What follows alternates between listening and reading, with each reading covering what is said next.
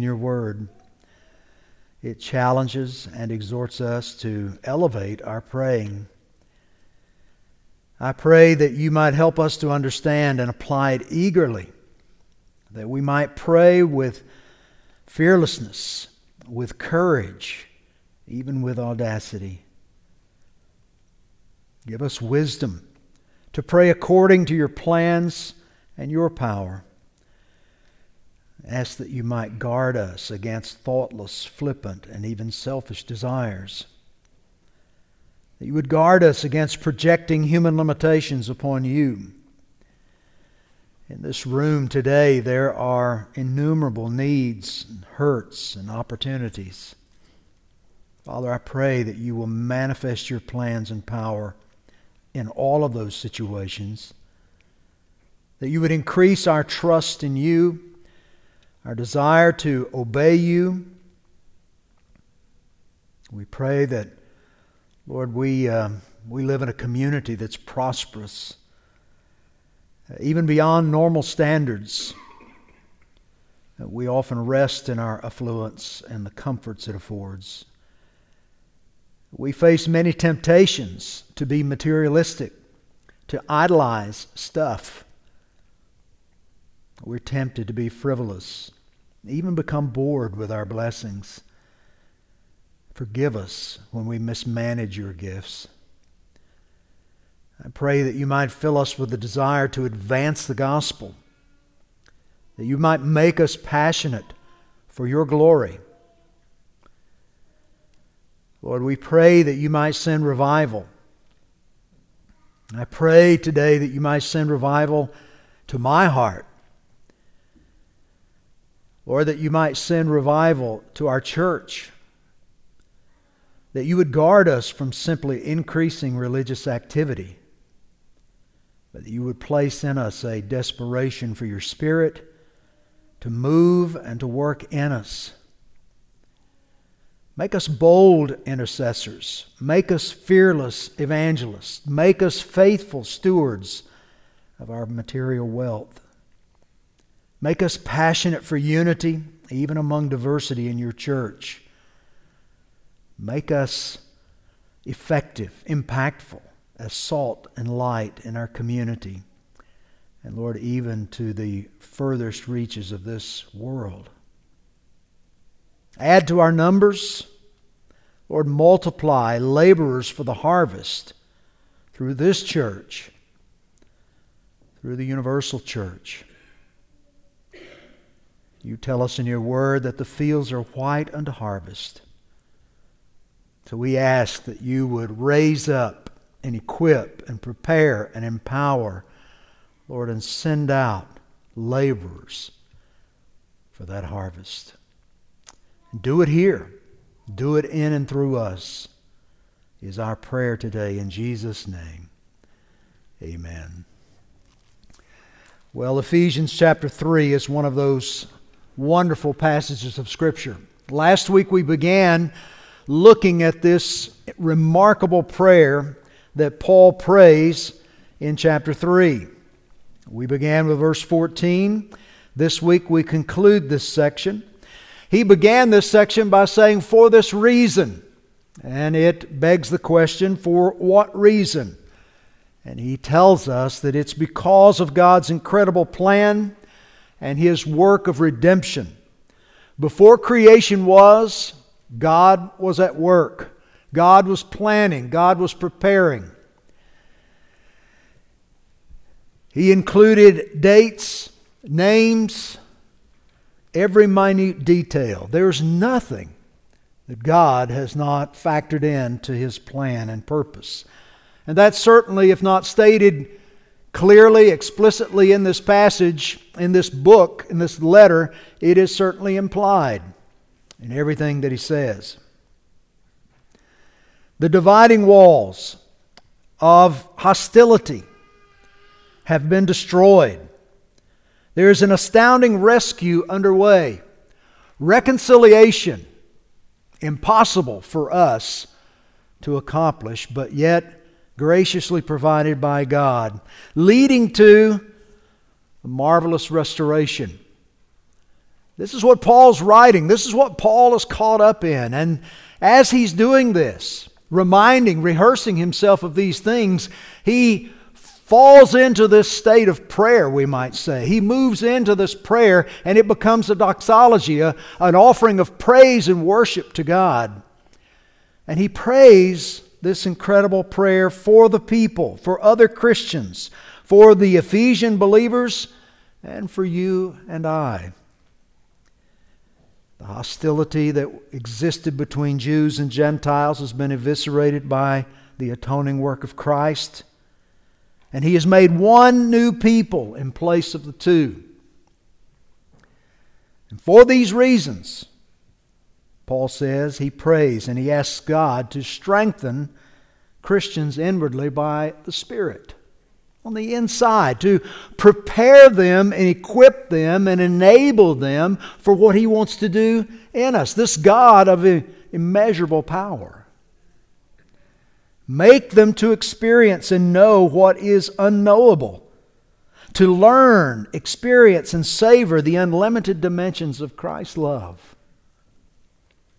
Fill them, he says, with the fullness of God. Armitage Robinson, who is a British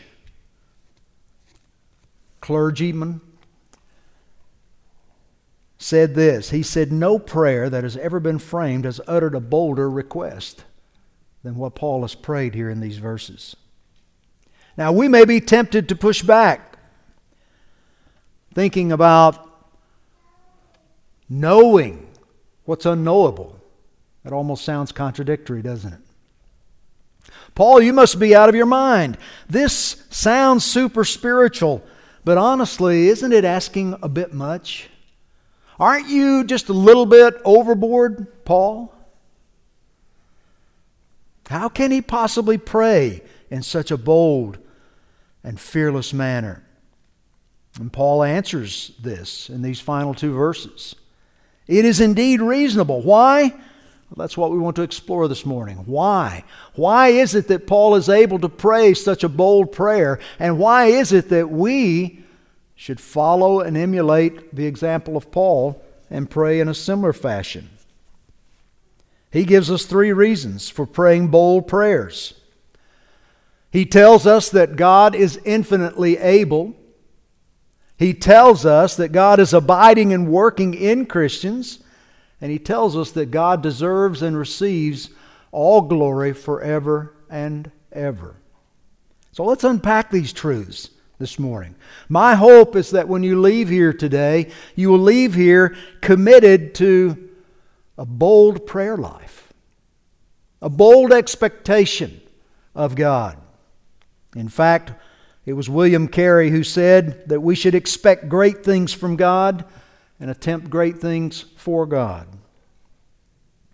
It's been said in verses 18 and 19, we find a spotlight on the infinite dimensions of God's love in Christ, Christ's love for us. And verses 20 through 21 spotlights the infinite dimensions of God's power.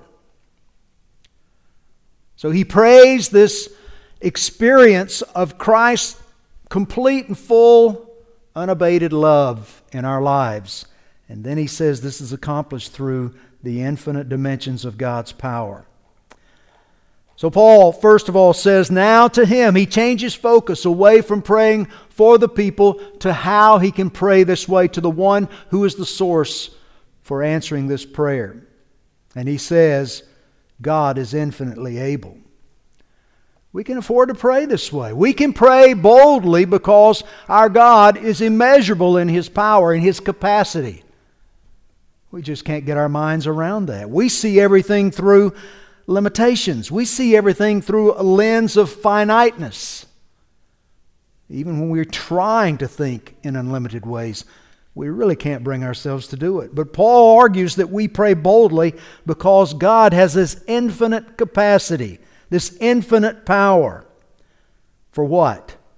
To do superabundantly more than we ask, more than we can ever ask. Children ask endlessly, don't they? Can I have this? Can we do that? Are we there yet? I remember as a kid, about this time of year, maybe a little earlier, we'd get in the mail one of those Sears or JCPenney's Christmas catalogs. Any of you remember those? I'm dating myself, I know. They probably don't do those anymore. But I mean, my sister and I would spend hours thumbing through those pages. There was so much stuff in there. It's like turning a 6 or 7 or 8-year-old loose in a toy warehouse. We'd have wide eyes, unbridled desire. And we basically wore out those catalogs in a couple of months. And it was always a fight to see who was going to get the catalog to be able to look and dream and imagine. Now, we were cautioned, even taught.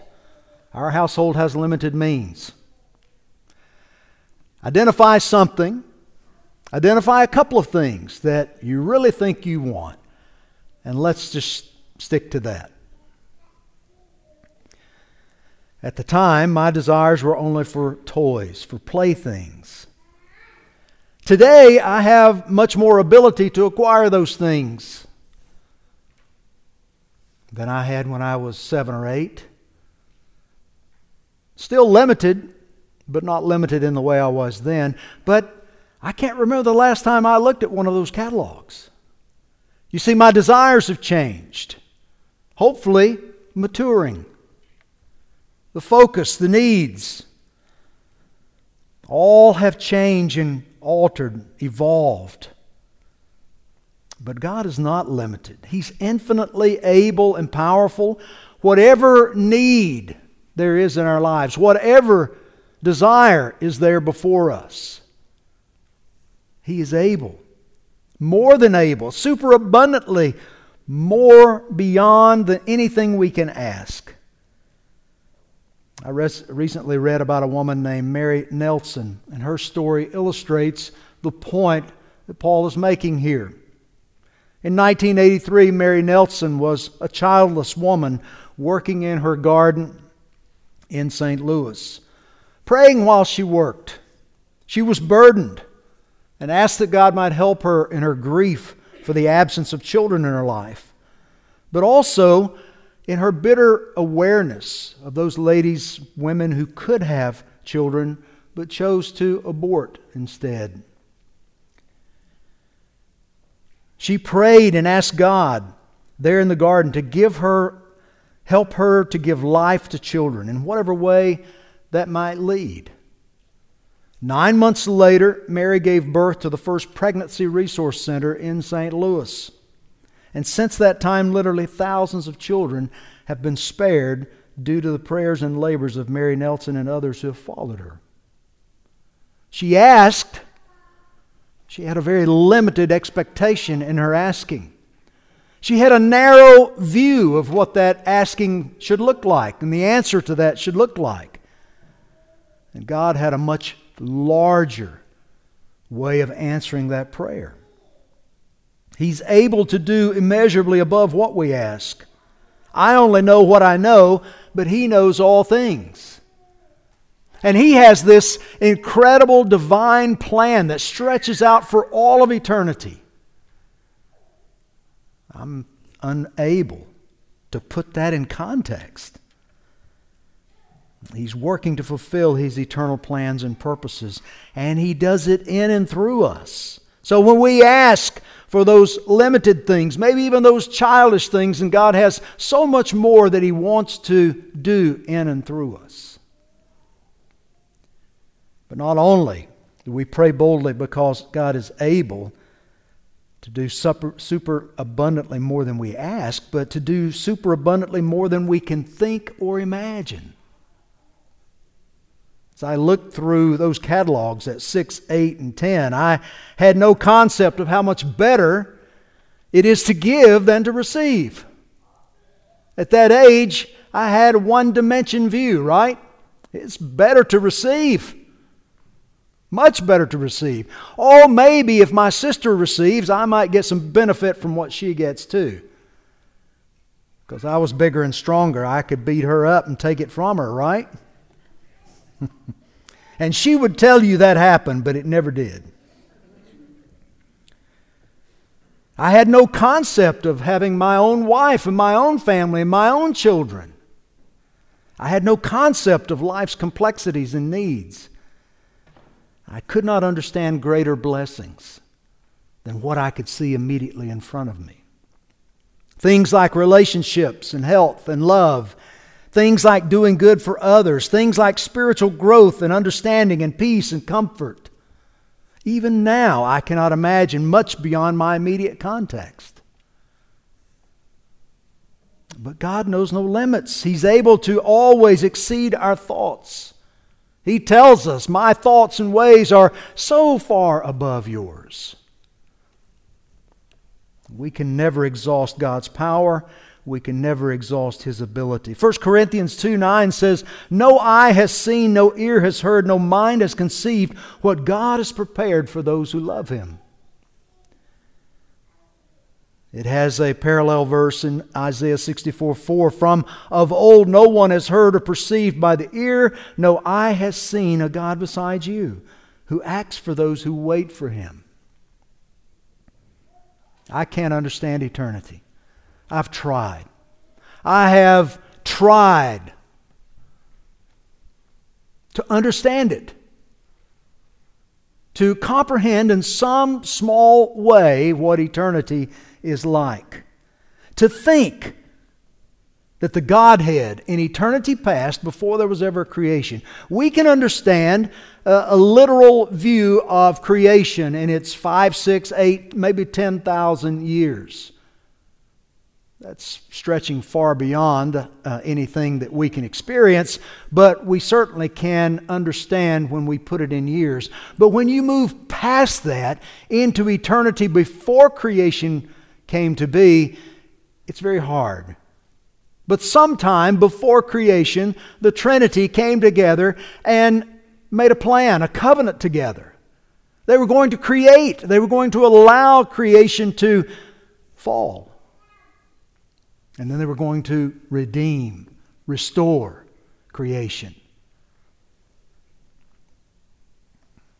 What about before the covenant that they made? What was going on before that? Do you ever wonder that? I want to know. Inquiring minds want to know, right? What was going on before the Trinity decided to create and restore?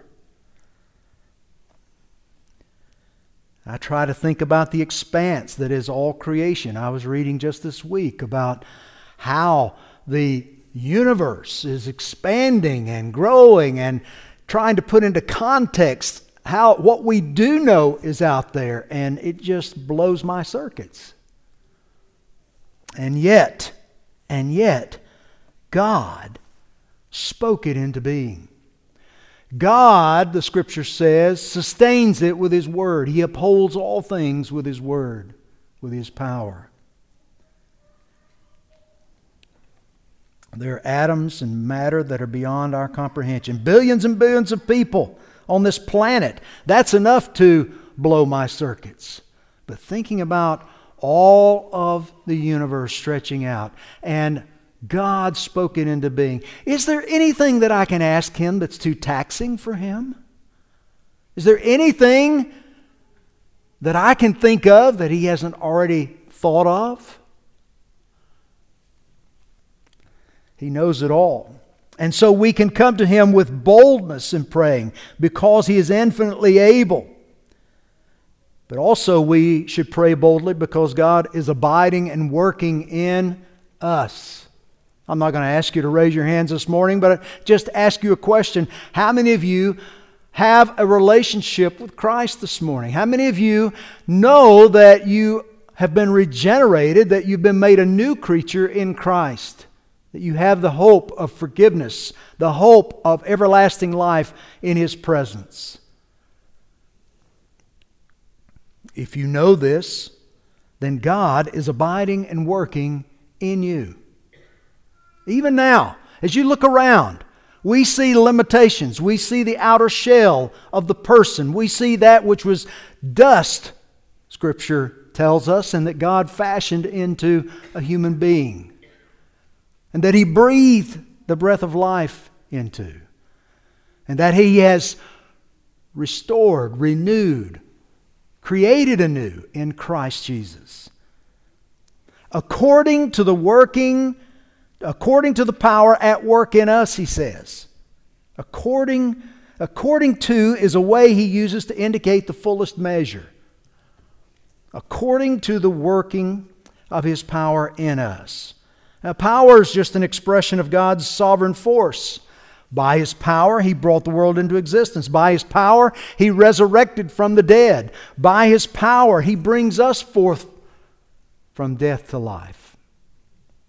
By his power, he brings the fallen creation into a new creation.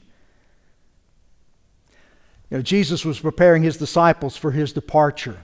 After three and a half years of ministry, he was getting ready. He knew the cross was coming right before them. He was going to die, and the disciples, they hadn't really gotten that, but he was preparing them for his departure. John 3:13 through 16 is a very intimate view into what Jesus was talking to his disciples about, even on the eve, even on the last hours of his life with them here on this earth. And a key part of this discussion with them had to do with the Holy Spirit. Listen, John 14:15 through 17. This is what he says. If you love me, you will keep my commandments, and I will ask the Father, and he will give you another helper. Another helper. In other words, one just like me. Another one just like me, to be with you forever, even the Spirit of truth. To be with you forever, even the Spirit of truth, whom the world cannot receive, because it neither sees him nor knows him. You know him, for he dwells with you and will be in you. John 14:23. If anyone loves me, he will keep my word, and my Father will love him, and we will come to him and make our home, our dwelling place, our abode with him. Seems far-fetched, doesn't it?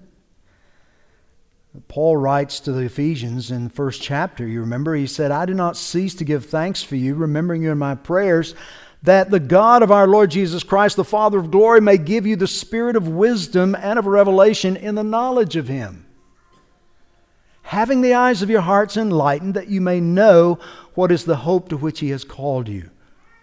What are the riches of his glorious inheritance in the saints? And what is the immeasurable greatness of his power toward us who believe, according to the working of his great might, that he worked in Christ when he raised him from the dead? This resurrection power, what Christ displayed there when he came out of the tomb, when he came back from the dead, is the power that is working, at work, in you, in me, even today.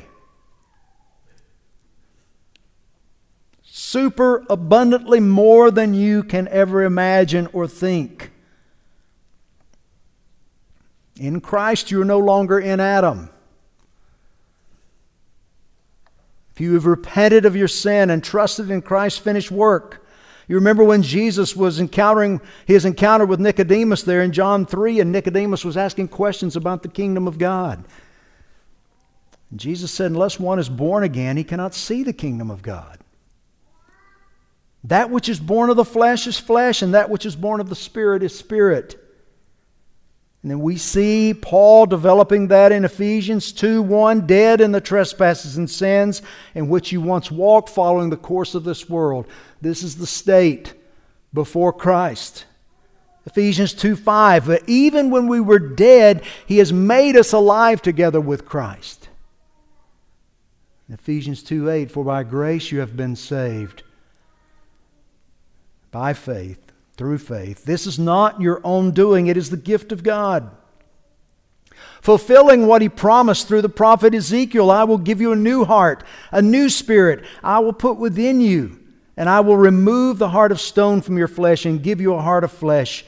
And I will put my spirit within you and cause you to walk in my statutes and be careful to obey my rules. In Christ, we are new creatures. We've been regenerated. That comes with new desires. It comes with new power, new capability, new opportunity, because God dwells in you through his Spirit.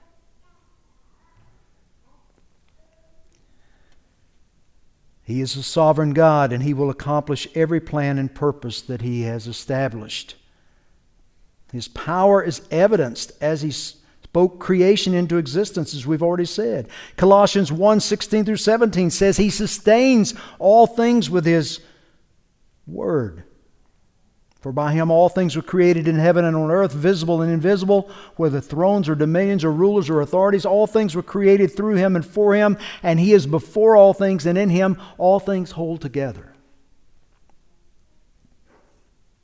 Now think about that.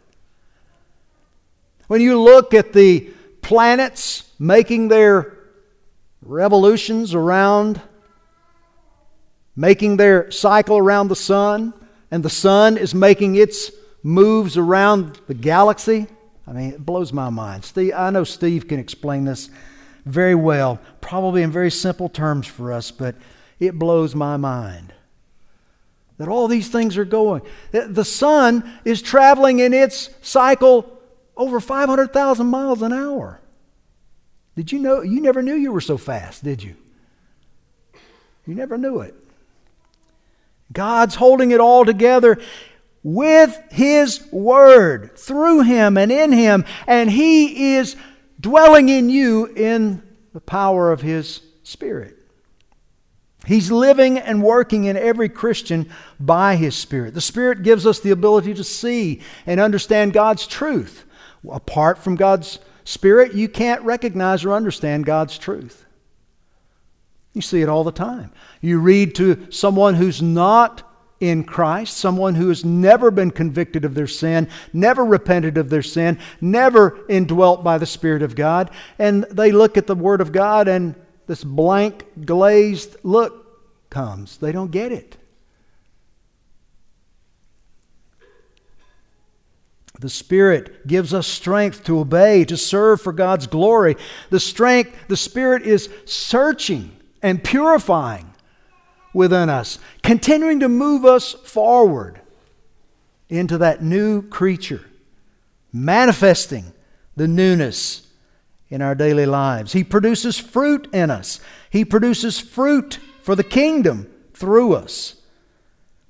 His Spirit is working, completing your salvation. Philippians 1:6, I'm sure of this, Paul wrote, that He who began a good work in you will bring it to completion at the day of Jesus Christ. He's sanctifying you in ways that you may not recognize. He's working through you and producing fruit.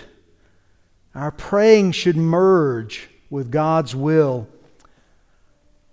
and His work. Paul argues that it's reasonable to pray boldly because God is infinitely able and because God is abiding and working in Christians.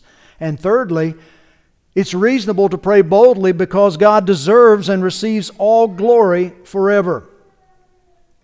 All glory forever. And we aren't wired all the time in the way in which I'm about to describe, but we are in many cases. You know, if someone comes to you and asks you, listen, can I talk to you for a minute? I admire your parenting skills, and I need to ask you a parental question. What effect does that have on you? Do you look at them and go, tough, I learned tough lessons, go figure it out for yourself? Is that the way you respond? No. You're flattered, aren't you? You're, shall we say, glorified in their question and their asking, and you're glad to give all the time you can because they've pumped you up a little, right? Now we're talking about in human thinking, in human terms, this is the way we react, and it's a broken way of reacting. But the asking of someone to do something, to impart something to you, honors and glorifies that person. And when we go to God and ask Him boldly for things, we are glorifying and honoring God. We're exalting Him. We're acknowledging that we don't have the answers. He's always deserving of our worship and praise.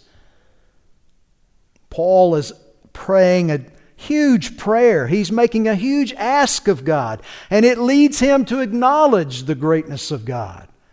D. Martin Lloyd-Jones said the apostle ended with this doxology because he could do nothing else. This is where it leads. When you view the incredible plan and work of God, it's impossible to be unaffected and unimpressed with what He is doing. Glory is due Him, he says, in the church. He's purchased the church by extreme measures, shedding His own blood, redeeming us. This is worthy of endless praise and worship. He's chosen to accomplish His wondrous purposes through the church. In the church, the gospel is proclaimed. In the church, His law is taught. Here, His people are nurtured in grace. Here, His people are equipped for service. Here, He displays His glory by supernaturally unifying that which is diverse. All is done because God is able and faithful to do these little things. All glory belongs to God through His church. All glory is due God in Christ, he says. We understand what it means for Him to glorify Himself in and through the church, but what does it mean for Him to glorify Himself in Christ? If there's glory in the church, then there must be glory in Christ, is there not?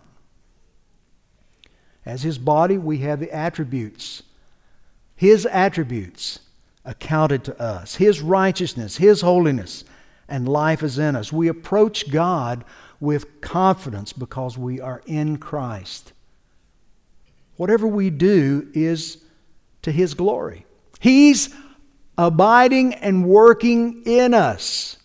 We seek to obey Him, listen, and follow His leadership, and surrender ourselves, submit ourselves to the working of His Spirit in us. He's producing incredible fruit for His own glory in and through us, and for Christ.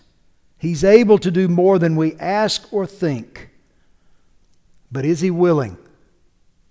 Well, yes. He is willing. Why? Because we are in Christ.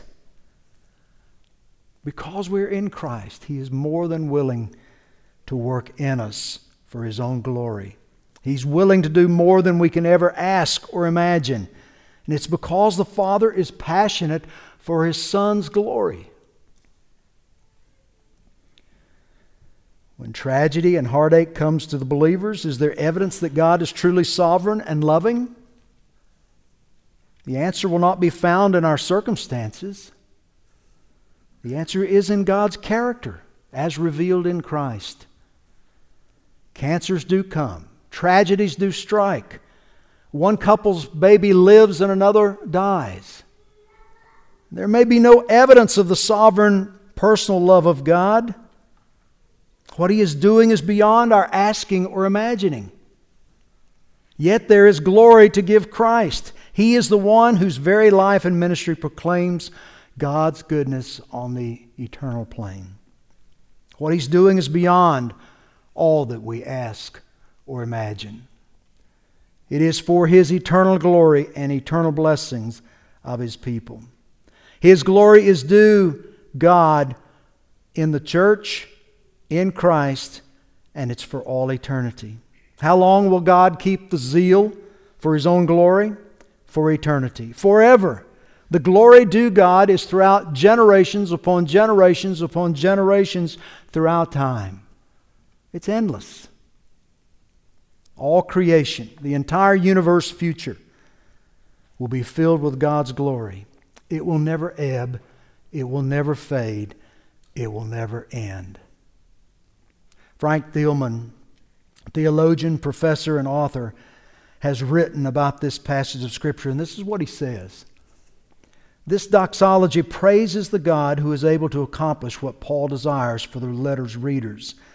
God's power is immense, and He has made that power available to the church through the relationship that the church has with Christ Jesus.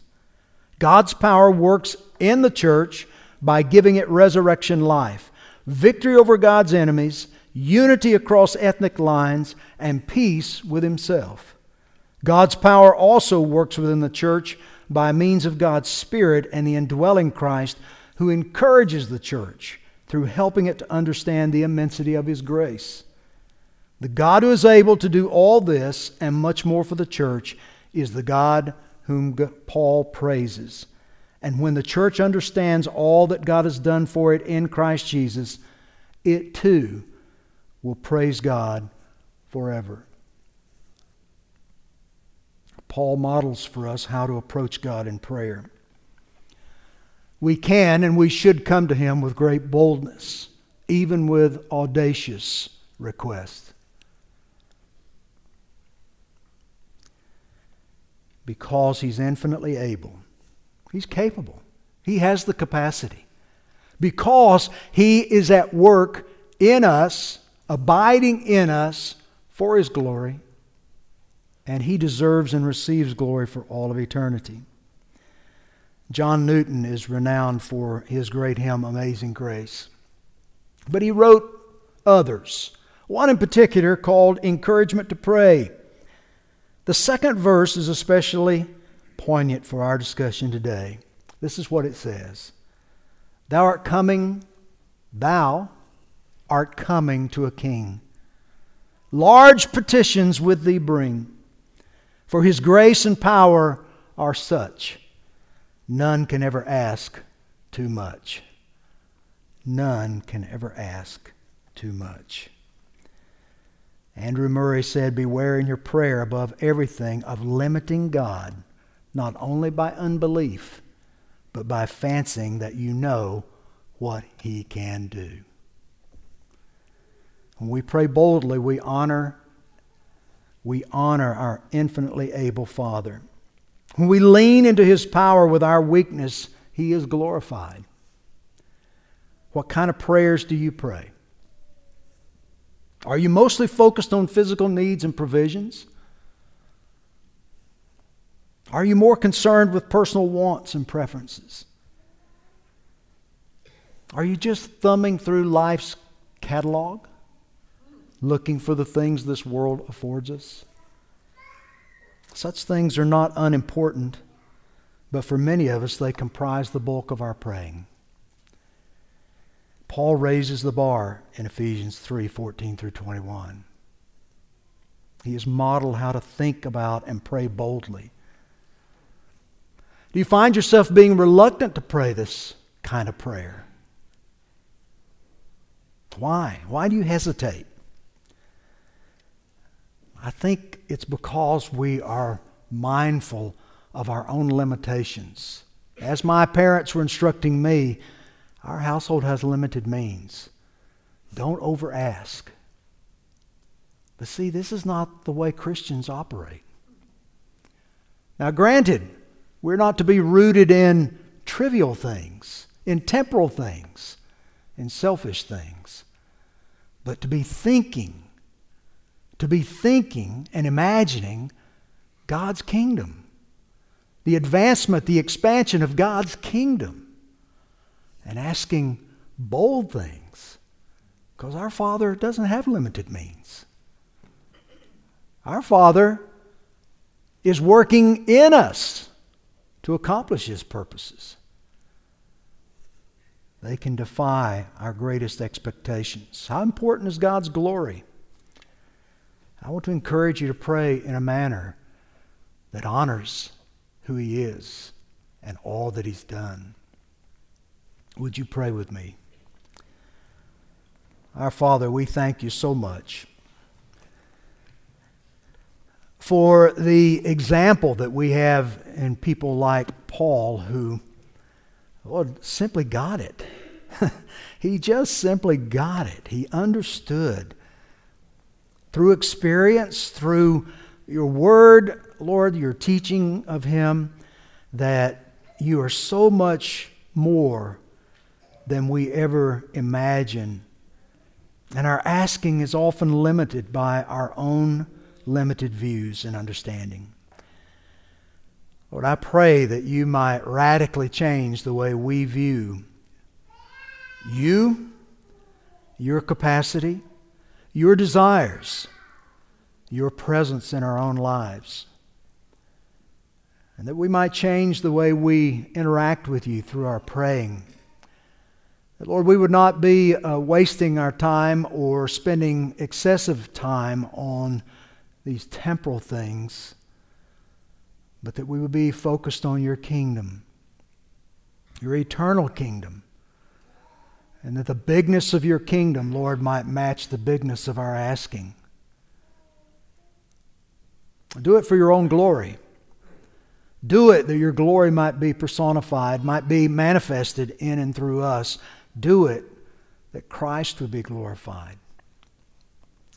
For we ask it in his name. Amen.